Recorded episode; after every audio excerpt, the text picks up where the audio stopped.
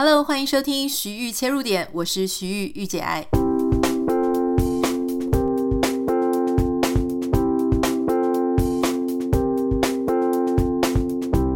欢迎收听今天的节目。今天我们有一点点特别，小小的来聊一点点政治哦。之前其实一直。我都有很在关注台湾的每一天的政治新闻啊，因为所谓的什么蓝白河啊，跟总统大选，真的是每一天都有新的进展，而且你会感觉它比电视剧还要好看，甚至那一天大家所说武汉肺炎，就是那五个人他们一起在君悦饭店开的那个最后。分手擂台的那一次直播，很多人都说，到底哪里可以抖内？这么精彩的剧没有抖内，真的是觉得好像心里很过意不去哈。当然，我们是这样笑笑的讲，可是从这样他们搞了大半年，大概从我记得是五月中的时候，也就是呃国民党他们正在要推选出看是侯友宜还是郭台铭的时候，其实我那时候就觉得很好奇，因为这个沉重的。泱泱百年大党，他们要怎么样去挑选出他们的人选？一直以来，哦，在很久以来都是那种会吵得很难堪呐、什么换柱啊，什么就是有这种各种风波。那当然，因为我相信每个在台湾的人，好，不能说每一个，但很多人都会被这种事情挑起神经，大家就会开始。关注，你就发现，在这段时间内的其他新闻，如果不是超级重大的新闻，那大概其他很多新闻都会被这些纷纷扰扰给压过。那为什么今天稍微想要小聊一下？是因为现在暂时有一个大致底定哦，就是要三三分天下，三强鼎立，不太确定他们是不是能够各分到三分之一了，但是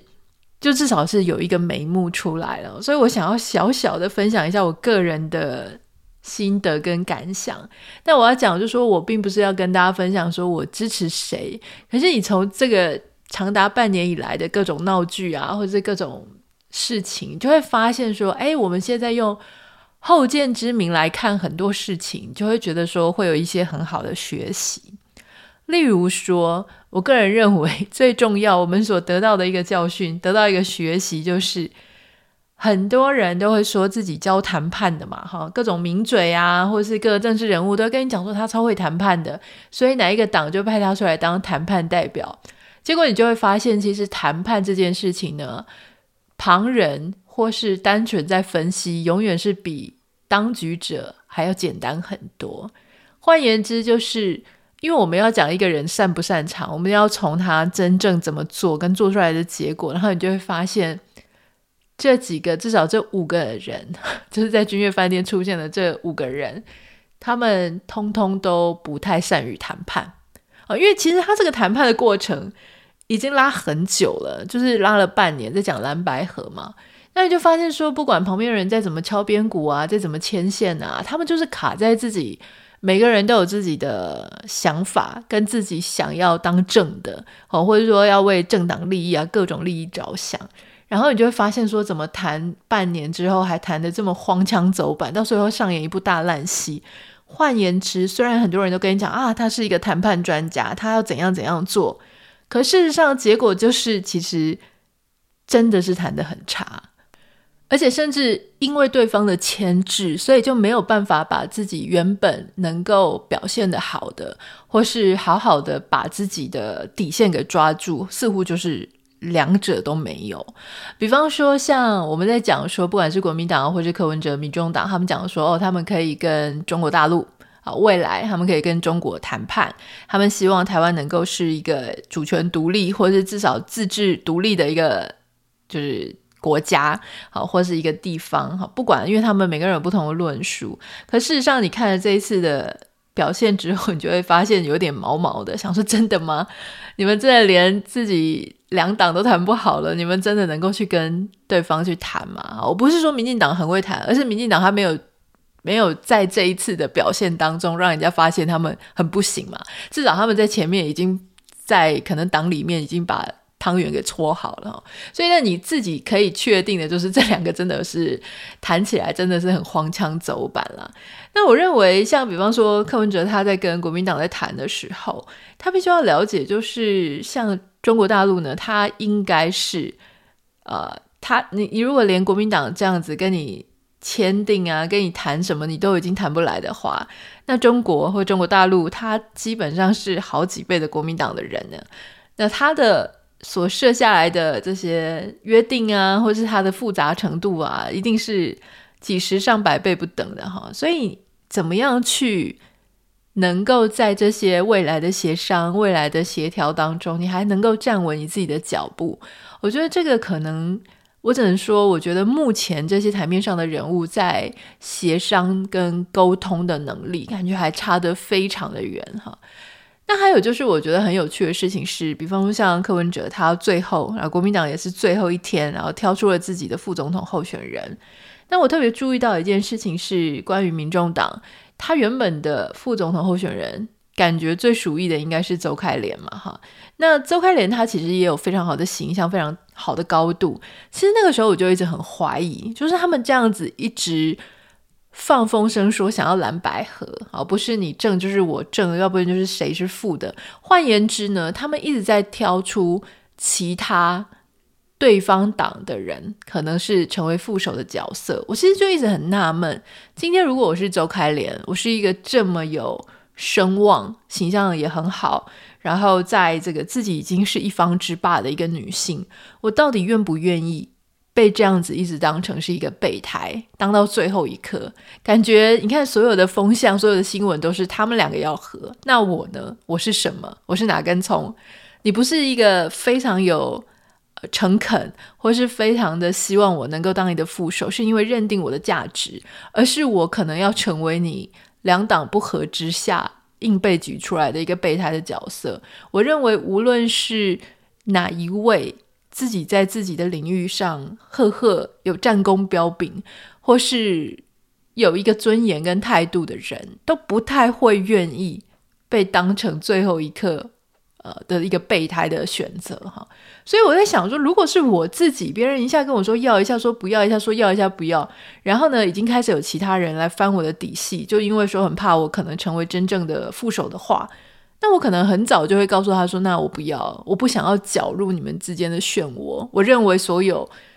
这种比较有态度啊，或者说真的有一些位置的人，不管是男生女生，他应该都会这样选择吧。所以果不其然，你看他最后就传出说，其实周开莲已经婉拒了哈。那后来就选择了吴欣颖。所以我认为这个原因是为什么没有办法选到他？其实当时觉得呼声最高，诶，也最好的一个副手的角色，是因为他跟。国民党牵制，会被国民党的牵制也牵制的非常的久。那当然反过来讲也是啊，国民党也是被他牵制牵制的很久。所以说不定其实国民党原本也不觉得赵少康是最棒的，或者是说第一个呃人选。但事实上最后两个人都在彼此互相牵制对方，到最后他们都非得要选一个愿意在那个时刻被人家认为是备胎也没关系的一个人啊。那所以我觉得这个就。这个就在大家的选举的操作上，你就会发现说，哎，两个人推出来的副手，大家所有的台湾人都会觉得说，那就是你不得已之下的一个选择啊。那另外呢，其实，在那个君悦饭店那个很难堪的记者会现场哈，我其实看的也蛮难受的，因为我觉得里面有几个人显然。就是他们其实是各自别有居心嘛，我要讲说，其实这整个事情的当事人呢，应该就是呃郭台铭、呃朱立伦、侯友宜跟柯文哲嘛。那其实马英九一直都是后面后面才跳出来的，所以是事实上这整个选举或者这整个跟他的关系是最小的。那但是他也必须要坐在上面，而且你可以看得出来，其实那个君悦的那个场景哦。不管他们怎么讲，说是谁邀请谁啊，又怎么样？其实你看得出来，就是郭台铭心中是有他的怨恨的怨恨。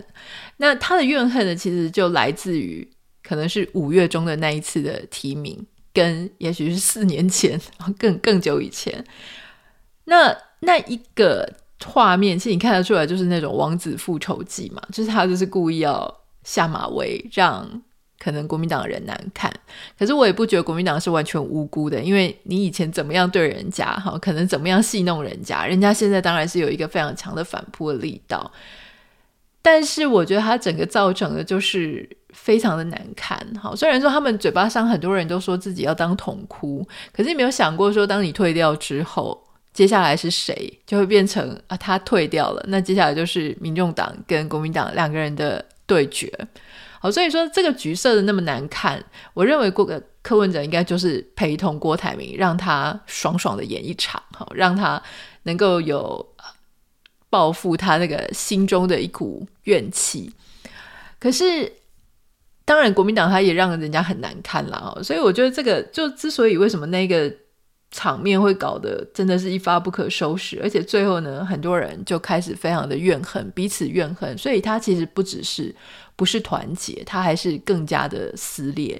那你从这个后面，大家已经各自提出副手人选，就会看得出来，其实他们基本上嘴巴还说，呃，什么是总统层次破裂啊？其实其他还可以合作。你可以开，我自己的预测是，接下来根本是不太可能，因为已经闹成这么难堪了。后面的合作，我觉得就是不会像他们想象中的那么顺利了。哈，所以基本上，你看他的国民党，他。提出了赵少康，那赵少康真的是非常非常，他们两个其实赵少康跟侯友谊就是老蓝男的代表，所以基本上他们虽然本来说想要争取中间选民，可是当他选了赵少康，你就会发现说，其实他们没有要选中间选民，他们是希望巩固整个蓝营的基本盘，所以基本上他们就是希望回到蓝绿对决的状态，因为对国民党来讲，回到蓝绿基本就是蓝绿抗衡，他们会觉得那是他最有。安心最安全感的，因为他们认为蓝还是略大于绿嘛。那只要把民众党跟得打死给打垮就可以了，这是他们的想法。不过在他这样的想法当中，我觉得要提出一个有趣的发现，就是我发现我身边很多人，如果他们是支持柯文哲的话，其实如果柯文哲不是没有出来选的话，他们其实不会。就投给侯友谊，很多人甚至是讲说，他们如果没有柯文哲可以选，他们会去投绿的，就是会投给赖清德。换句话说，其实柯文哲身上有很多所谓的中间选民，他其实未必是浅蓝，他有很多的是浅绿，甚至是平常没有意愿要去投票的人。所以换言之，就是如果把民众党给打垮了，是不是全部的票都会转移到侯友宜身上呢？我要打一个超级大的问号。因为我觉得有可能，甚至只是帮赖清德那边的票增多了，或是让整个投票率可能也就下滑了。所以，谁能够在这件事情上面得到一些甜头啊，得到一些呃渔翁之利或是利益，其实这个非常难讲哦。可能没有像蓝营那样子想的那么乐观，就说啊，所有的年轻人啊，或是 所有的呃原本投给。原本投给郭或者投给柯的，全部都会转移到他身上。我觉得他可能捞不到，未必能够捞到这样子的好处。哦，那当然，对于民众党来讲，这件事情当然是不能让他那么简单。哦，所以他们仍然要去走他们自己的路线。可是事实上，你会发现说，现在在这个媒体上面来说，你就会发现非常的泾渭分明。啊，比方说三明治啊，就是三立、民事、自由时报啊，或者一些泛绿的媒体，或者泛绿的一些 social media 的 influencer、KOL，他们其实当然就是会去讲民进党的好话。但呢，之前比方说像一些中天啊、TVBS 啊、联合报啊等等，他们有一些是偏蓝，有一些是偏柯文哲，因为其实在之前他们两个蓝绿还没有确定。闹得那么僵硬，那么闹得那么恶劣的时候，其实他们原本好像还有两边押宝，就是他们对柯文哲也不会攻击的那么惨。但现在你可以发现，非常的壁垒分明，就是基本上就是全面都是支持国民党的。所以换句话说，在媒体上你已经看不太到，呃，所谓比较平衡的报道，应该就是互相攻击。那另外一个今年也非常凸显的，就是关于民调的乱七八糟。现在的民调呢，基本上各种自己都会自称是民调，特别是很多网络媒体啊，不管是雅虎啦、ET Today 啦、中时啊，如果你认为民调它是一个非常精准、非常精确、科学研究方法，有科学社会科学家在里面主持的那种民调，现在是比较少数。而如果大家都说哦，我只要在网络上放一个投票机制，甚至像我们自己个人在。个人的 Instagram 上面放一个现实动态投票，很多人都会跟你讲这是民意调查，可事实上它根本不符合社会科学规则、统计规则，但无所谓，因为他们现在就是要故意去搞得好像人人都有一个民调，这样他就可以写一篇报道。而且现在呢，为什么民调这么乱七八糟？其实是因为现在的民调有一个更重要的任务，就是去左右选情的结局啊。因为大家知道说，现在比方说蓝跟白，他们会有一个弃保的问题，所以民调就变成了弃保的工具啊。所以我觉得这是今年民调它之所以原本是一个科学研究方法，可是现在变成真的是一个毒瘤，就是因为大家都不讲清楚自己的方法到底是什么。每个人都假装自己是科学，可是事实上，你去探究它的背后，就那个不止不是科学，而且是非常偏颇。那又假装自己的结果是中立的，其实它就是一个新闻媒体偏颇，然后装中立的一个缩影了哈。所以，我个人认为，从目前到现在开始，你几乎是可以不用再看。新闻或是民调看得这么认真的，反正到明年一月的时候，就把你认为谁是最适合带领台湾走向的那个票给他投下去，这样就可以了。因为接下来你再从主流媒体或是各种民意投票里面去看，你都看不到真正的结果的，因为里面是乱七八糟，各种角力，各种政治。现在很多民调，你看这其实荒谬无比，那其实它就是。你很难讲说，因为要操作民调其实是非常简单的。你的问题设计、你的抽样，然后你取材的区间，呃，还有你的这个取样各种方式，但是一般老百姓不懂，所以他们就很容易就被操纵，甚至是有可能有一些民调，他甚至没有 raw data 嘛，他没有 raw data，他甚至随便填什么，在表格上随便填一个数字，这个都很多啊。所以我建议大家就是现在可以洗洗睡了，就是。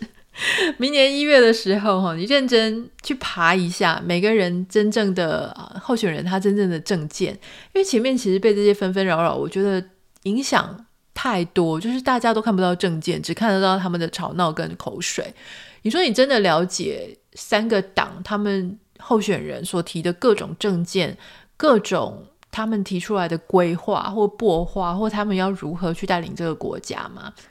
嗯，我觉得大家可以就是去找。他们真正的这些肉到底在哪里？那至于说其他情绪性的用语啊，比较荒谬的那种新闻啊，他们这个人为人怎么样？我觉得那个东西都不用再看了，因为那个很容易被做文章。好，这个是我自己的一点想法。